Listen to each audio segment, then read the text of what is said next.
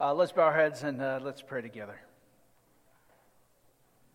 Lord God, I thank you so much for this morning, and thank you again for this beautiful weather outside.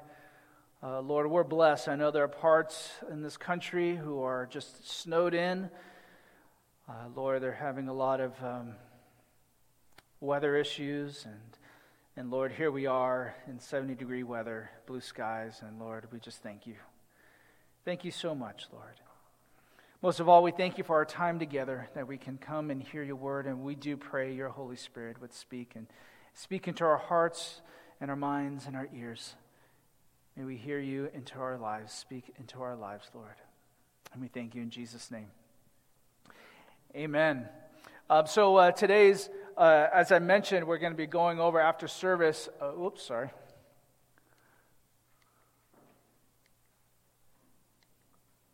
There you go. Uh, we're going to be after service. We're going to be cleaning out some of the our, our, stuff in the in the different areas. And I imagine, having been here for about five uh, about five years or so, you're going to accumulate some things, right? And uh, it reminded me of growing up, uh, having those family cleanup days. Have you ever had those as a kid? Right, those family cleanup days where you know it was a day designated to do a thorough cleaning of the house, right? Fond memories? Yeah, no, right? You wake up in the morning and it's like, what has gone into my parents, right? Storm into your room, all right, wake up, it's time to clean, right? And it's always on when? Saturday morning, right? When it's the day you get to sleep and then your parents come, or usually it's kind of mom, I think, right? Goes in and wakes everybody. It is time to clean. And I remember we've had those and growing up, and we clean things that I never thought we needed cleaning before. You know, we would clean like windowsills. I'm like, I never cleaned that windowsill before, and you look and like, oh, I guess it needs cleaning. It's like black, and then when you clean it, it's like all silverly shiny. I'm like, hmm, okay. Right? You clean corners that have been dusty and collecting spider webs and stuff. And we would clean not only the windows, but we clean the windows on the outside. I mean, who does that, right? I remember doing that. I'm like, why are we cleaning the windows on the outside? But we would do those kind of things. And, and we spent all day cleaning the house, cleaning things I had never even like thought of cleaning before, and we did it. But I got to admit, it was never fun, or typically never fun. But I have to admit that after all that work and all the cleaning was done, it felt kind of nice, didn't it? Feels kind of nice to you look in your room and you see the floor a different color because it was vacuumed or cleaned.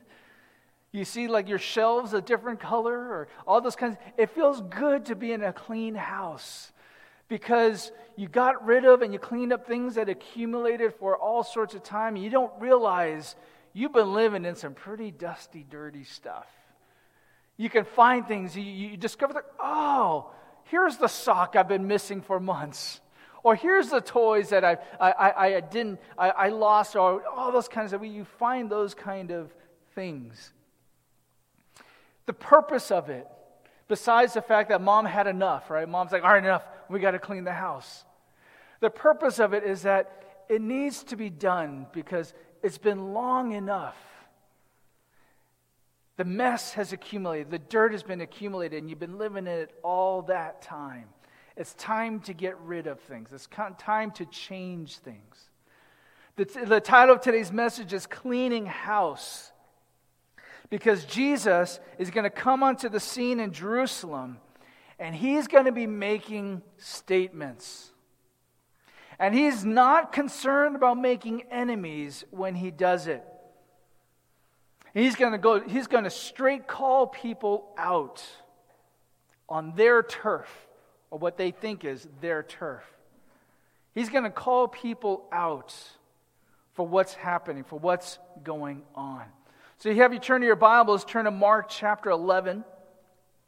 And as you've been with us for this whole time, our journey in Mark has been building up to this week in Jesus' ministry. And the passage we're going to look at today is normally covered in what's called the Passion Week, right? Or Palm Sunday. That is the week of the last week of Jesus' ministry going into his crucifixion. The Passion Week.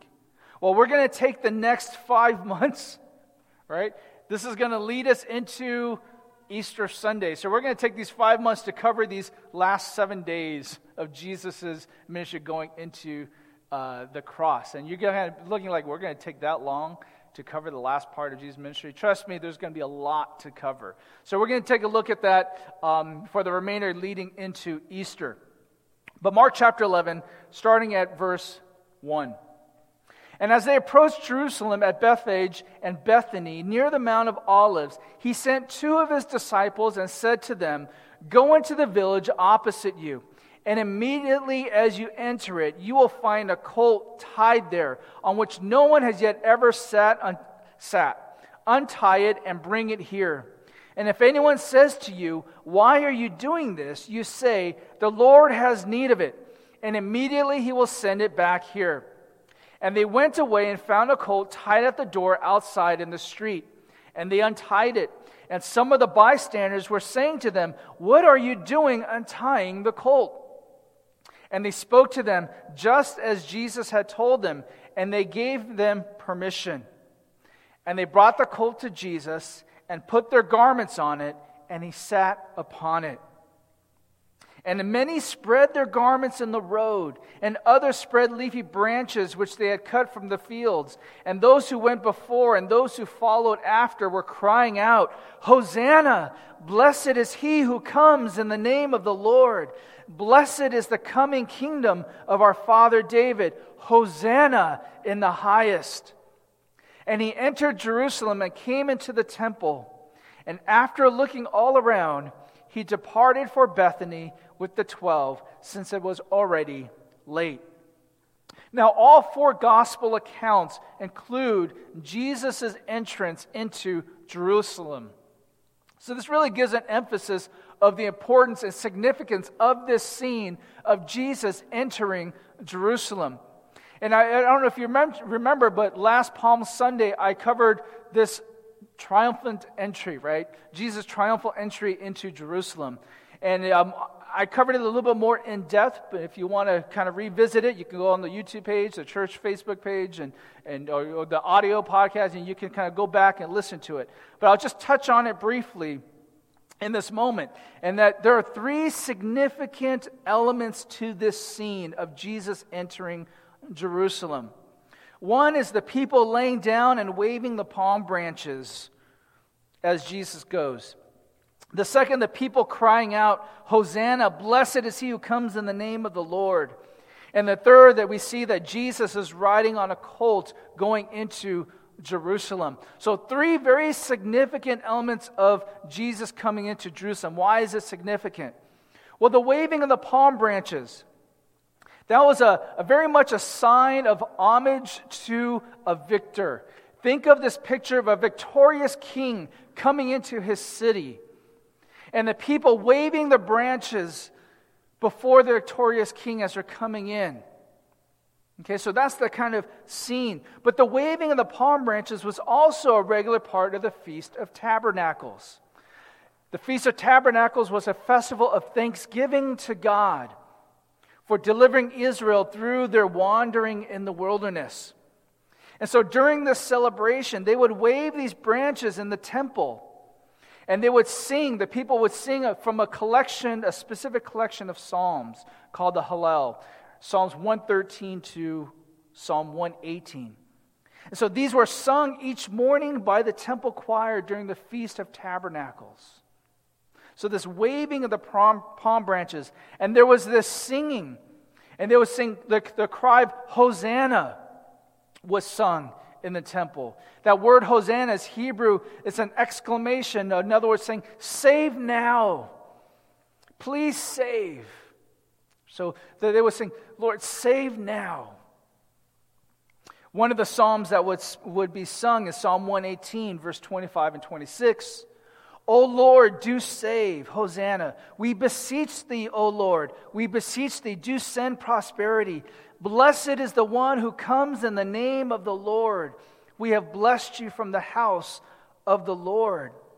So we see the people kind of quoting from this psalm, Psalm 118, verse 25 and 26 Hosanna! Blessed is the one who comes in the name of the Lord. Now it's interesting in that psalm, in the previous verses, in verse 22, is also very relevant to the scene of Jesus coming in. Verse 22 of Psalm 118 says, The stone which the builders rejected has become the chief cornerstone. This is the Lord's doing. It is marvelous in our eyes. This is the day which the Lord has made. Let us rejoice and be glad in it. So it's interesting, the people, as they're singing Hosanna, they're citing this psalm, but they don't realize the significance of that psalm and how it is forecasting, foretelling of the coming of the Lord. And Jesus fulfilling this picture, this scene. We see Jesus riding on a young donkey as well. This also is a picture Jesus is fulfilling from Zechariah chapter 9, verse 9. The prophet says, Rejoice greatly, O daughter of Zion. Shout in triumph, O daughter of Jerusalem. Behold, your king is coming to you. He is just and endowed with salvation, humble and mounted on a donkey, even on a colt, the foal of a donkey.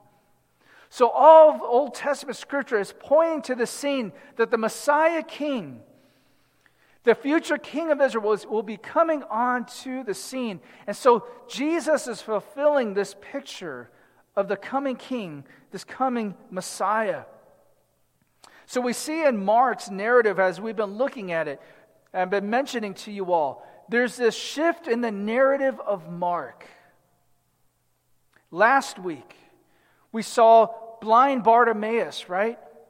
He cries out to Jesus, Jesus, son of David, this messianic title, have mercy on me, this reference to him. And at that time, when Bartimaeus is crying out for mercy, Jesus, son of David, have mercy on me, we don't see Jesus silencing Bartimaeus.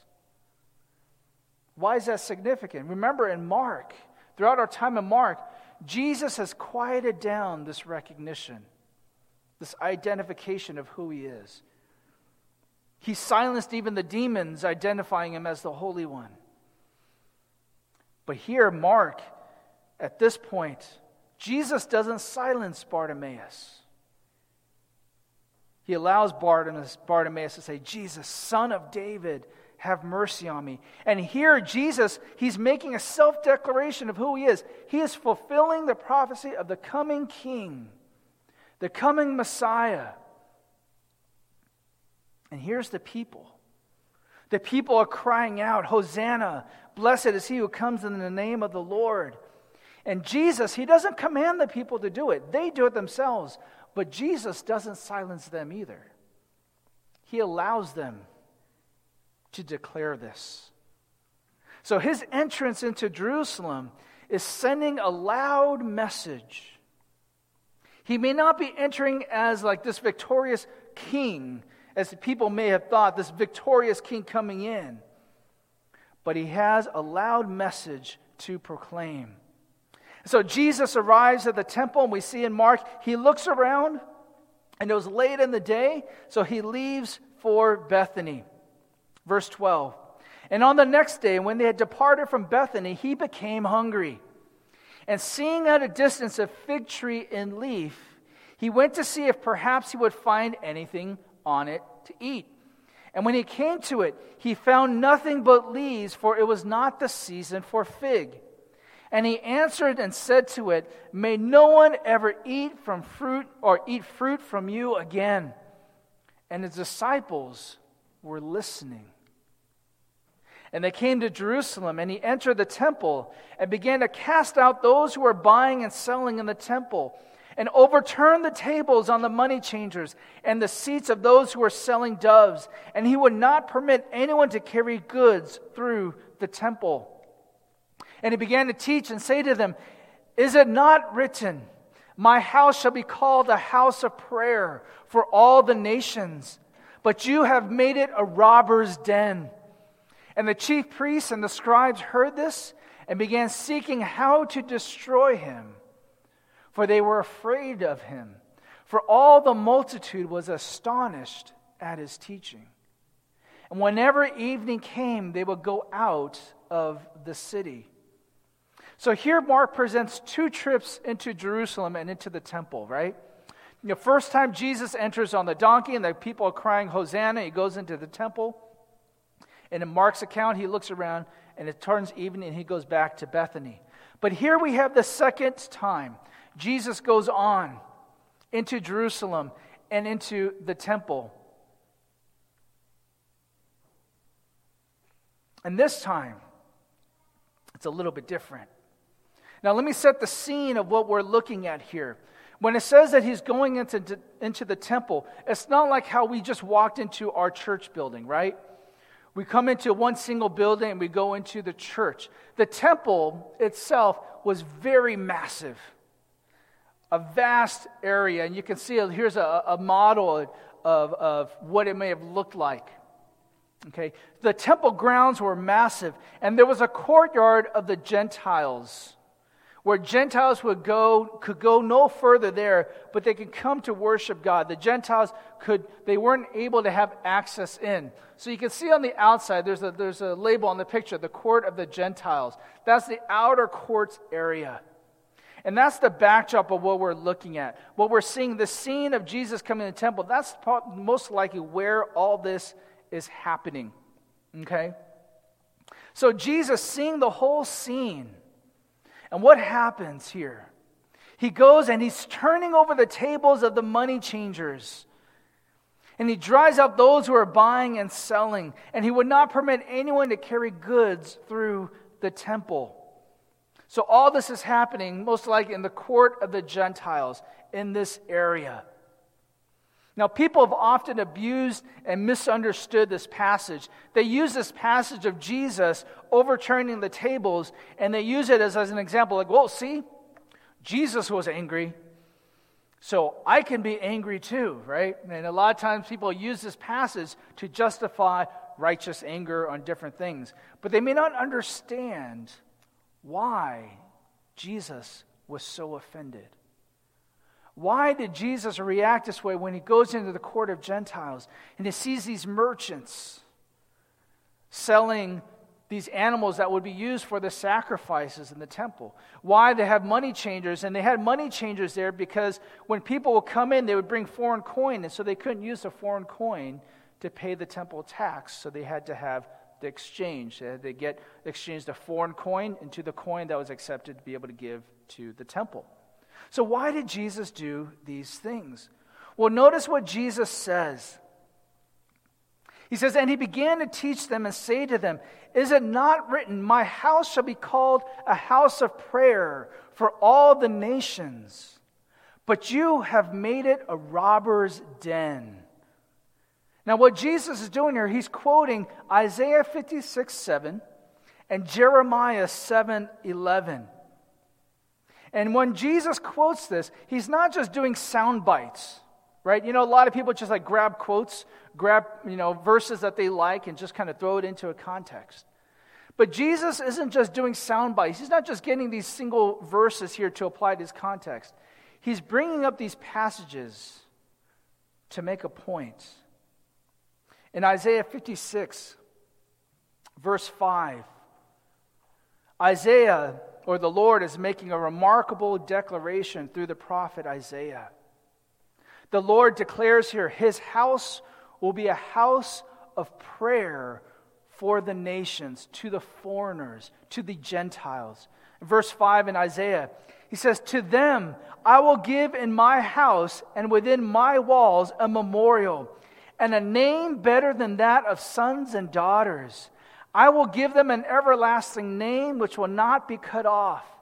Also, the foreigners who join themselves to the Lord to minister to him and to love the name of the Lord, to be his servants, everyone who keeps from profaning the Sabbath and holds fast my covenant.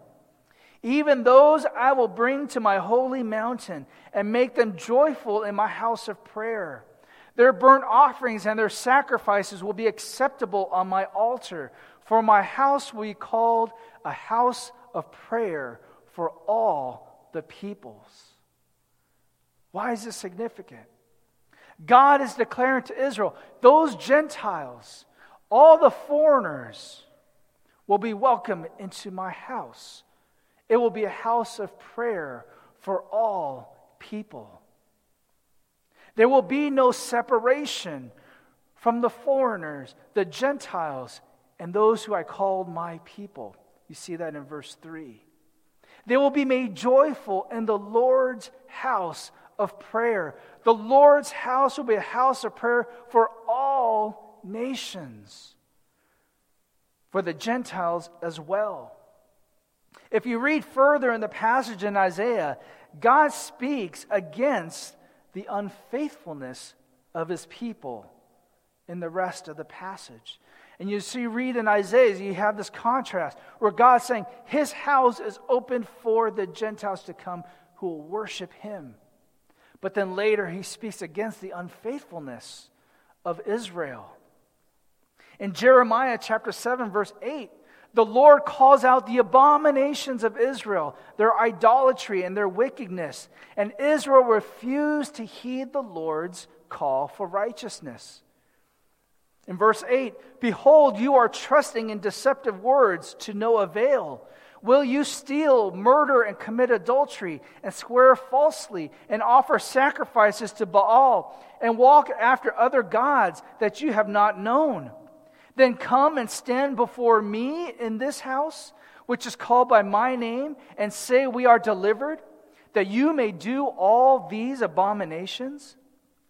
Has this house, which is called by my name, become a den of robbers in your sight? Behold, I, even I, have seen it, declares the Lord. So here you see this picture, this portrait. God, through the prophet Jeremiah, is speaking against idolatrous, wicked Israel. They have refused to heed God's warning. And he's saying, And you are going to come into my temple? Let's call him my name and act like everything is okay? Like what you're doing is right in my eyes? So Jeremiah declares the Lord's judgment against the wickedness and evil of the priests of Jerusalem and his temple. So it's interesting that these two passages that Jesus refers to, the backdrop of these passages is Jerusalem and the temple of the Lord. The prophets are speaking against Israel for what they've been doing in the temple of the Lord, their wickedness, their evil. At the same time, God is saying to the Gentiles, My house will be welcome to you as a house of prayer for all the nations. So it's interesting. Here's this backdrop that Jesus is speaking. He's speaking in the temple. And he's speaking to these people, these people that have allowed these things to happen in the temple and is bringing them back to the days of Isaiah and the days of Jeremiah. So here's the court of the Gentiles, this space in the temple where they were able to come and worship God.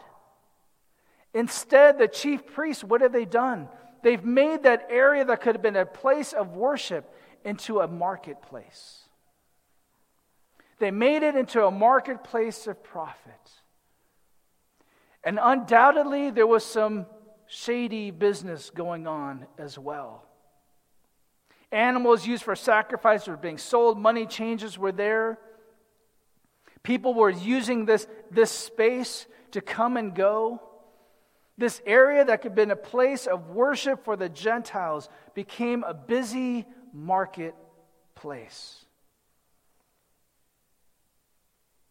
So the house of the Lord was to be a place of prayer for all, and the chief priests allowed it to be a space for profit.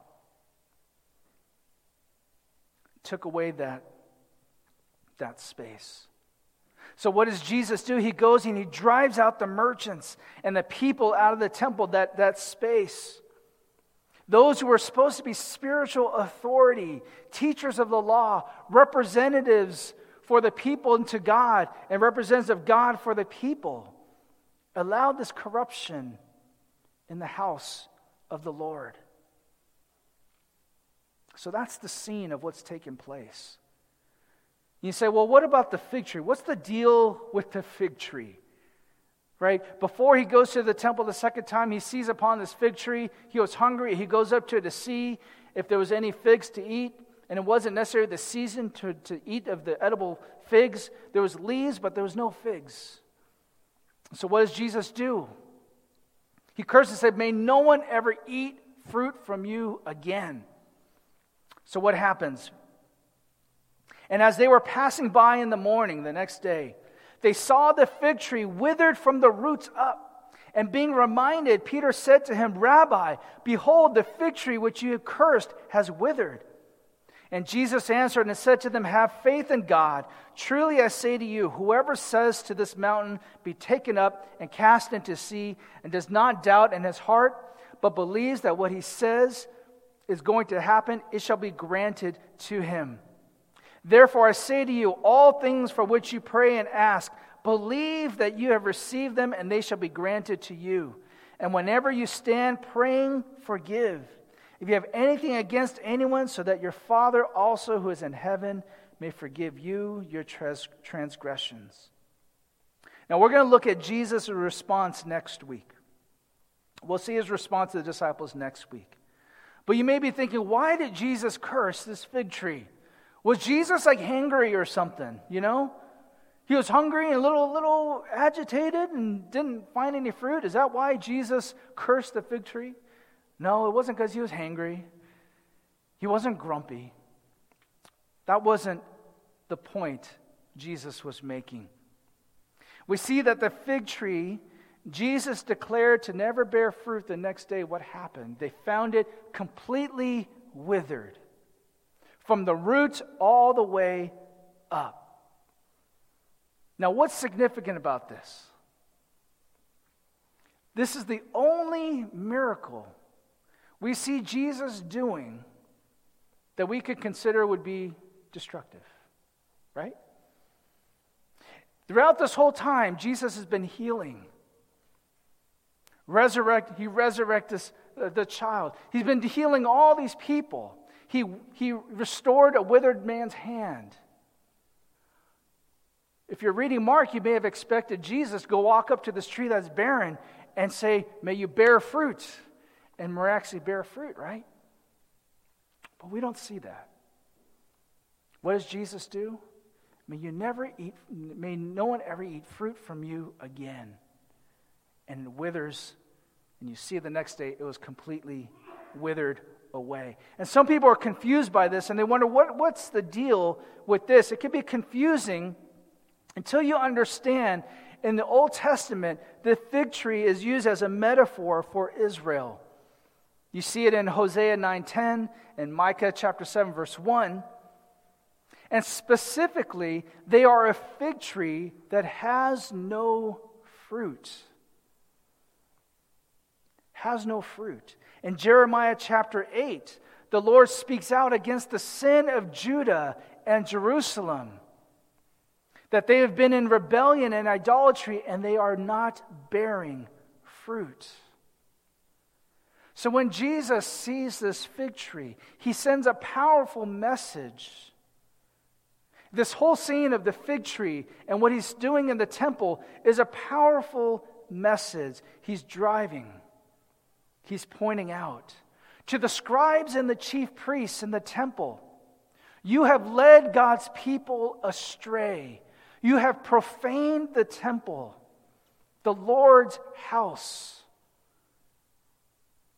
And just as we've seen Jesus do in previous passages, he associates the chief priests, the religious leaders of the day, back to their forefathers in the times of the prophets when the prophets spoke out against the priesthood then of their wickedness, what they have allowed in God's temple.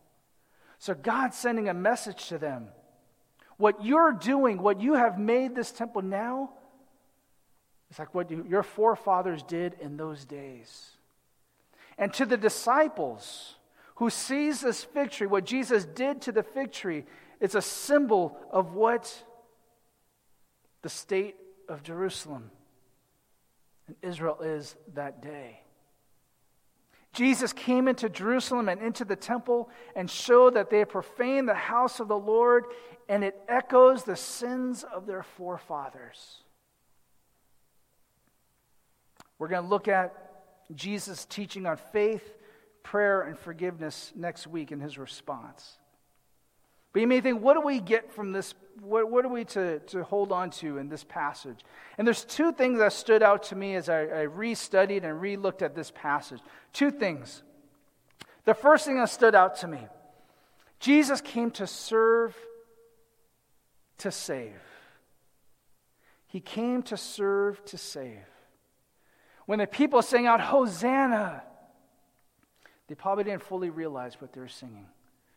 Lord, save, save now.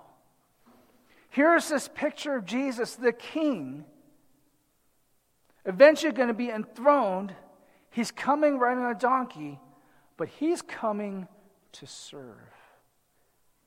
He's coming to serve to save the lost from sin. I don't know if we fully grasp this picture the Son of God coming, and He's coming to save the lost. It's interesting, we have these elections, you know, we had elections a couple weeks ago. And it still amazes me how people look to these political figures, these elected officials, to be like the savior of societal ills, right? Of all that's wrong in society. They look into these people, these flawed individuals, as if they're going to just make all things better. And we, we do that, and we look at famous people. We look at celebrities as if they're like these moral figures. We look to them for like this inspiration of how to make our lives better. And yet, here is the Son of God. He's coming and he came to serve, to save, to save the lost.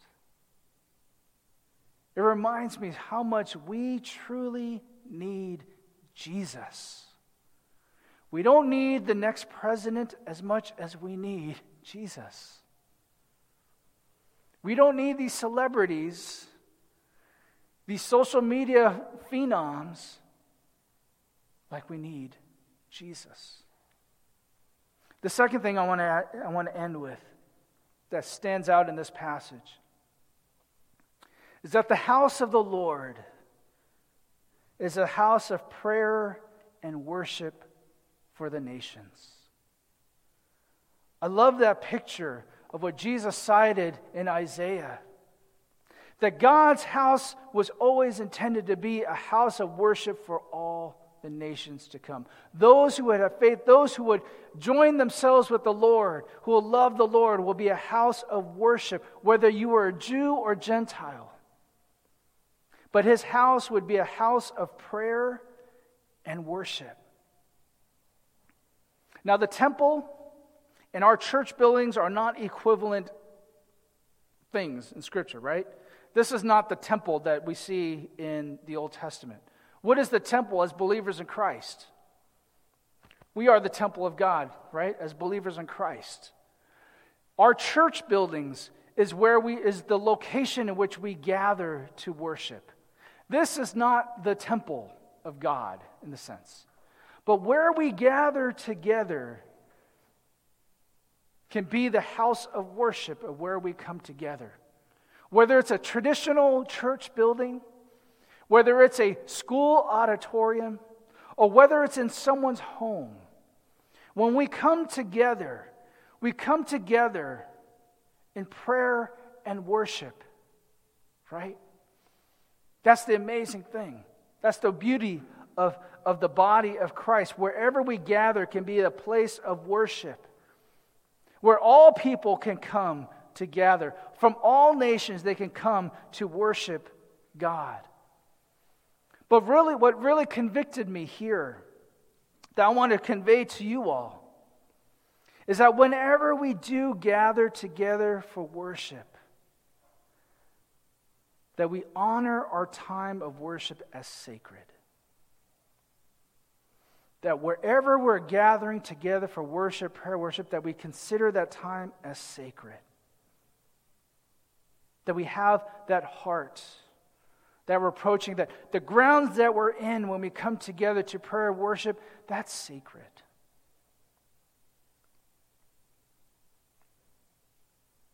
That's not just a social gathering. There's time for social gathering, right? We have those moments.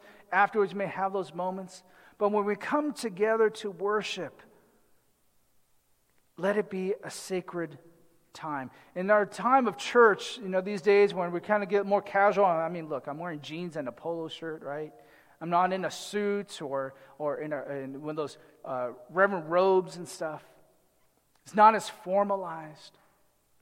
But I think it's important that we approach our time of worship as sacred and know this is for the Lord.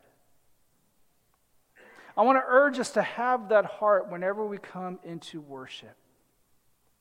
When someone is praying, that we quiet down. We stop our conversations. We say, oh, you know what? We're praying. Service is starting. This is the Lord's time. Our conversation can be put on hold. When we're reading of the word, look, I don't hold what I'm saying as like, I want you to listen to me.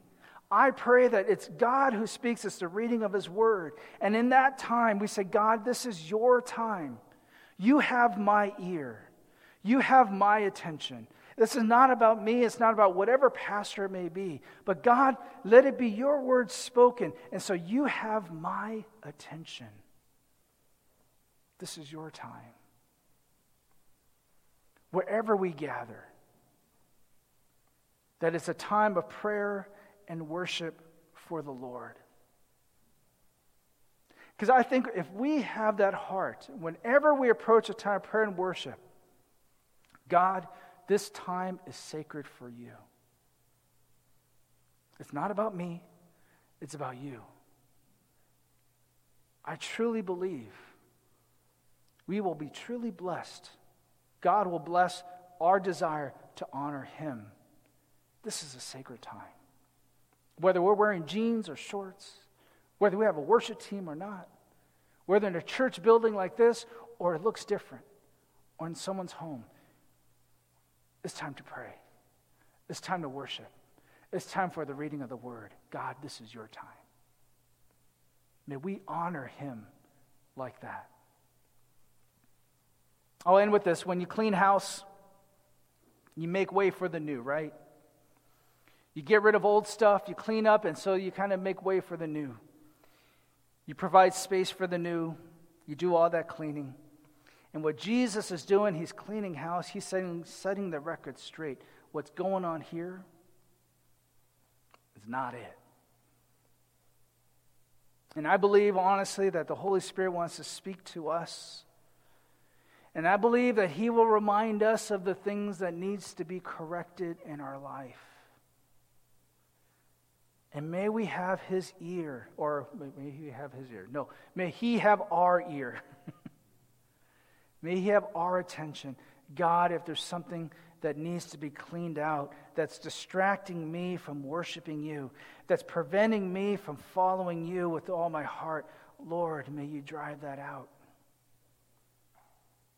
so that I may worship you freely. Let's bow our heads and let's pray. Lord God,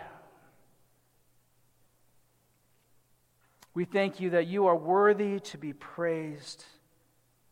That, Lord, you have opened it up for all nations to come and worship you.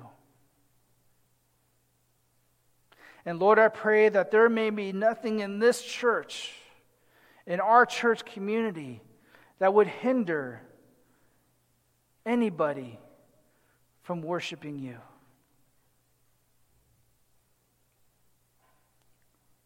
No matter where they come from. And Lord, I pray that there'll be nothing in our lives that hinder us from worshiping the King of Kings, the Lord of Lords, the one who came to save. We thank you, Lord, and praise you in Jesus' name. Amen. Let's stand and let's worship.